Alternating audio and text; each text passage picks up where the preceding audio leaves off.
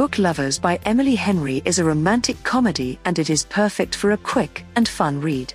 In case you are searching for a romance where the ship simply makes sense. Like they are so evidently ideal for one another because they see each other like a book, this is the one you should read. Emily Henry keeps on astounding me with her writing.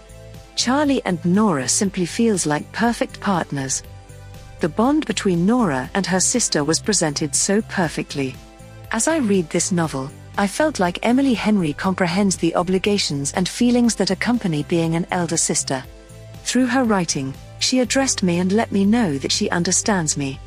I share a large number of Nora's insecurities and sentiments, and I've never truly felt the remarkable way Emily Henry made me feel in Book Lovers. My connection with Nora was not like some other books I've read before. Furthermore, Charlie became my new book boyfriend. He is a book editor in this story, however, his words have woven an embroidery on my heart. The clever exchange, the mentality, the chemistry between Charlie and Nora was so elegantly written, I don't have words to portray it sufficiently. The romance between them, told through dry barbs and clever remarks, made them laugh and cry.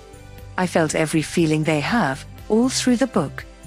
I was smiling as soon as I started reading.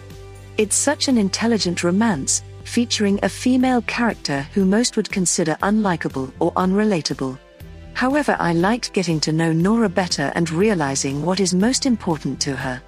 This is 100% her story, and that truly worked here. Of course, I was eager to return to the romance once in a while, however, I additionally appreciated how interesting the storyline feels. It's genuinely a mix of women's fiction and romance, about tracking down your own cheerful place and being liked or loved for who you are. Nora and Charlie make such a good combination. There's an incredible blend of small town charm, humor, emotional moments. It drags you through some serious hardship, emotionally, and has an enduring impression. Thanks for listening this book review podcast. If you like this review, don't forget to follow so that you do not miss any of our future podcast. Also show us your love by sharing it with your friends and family.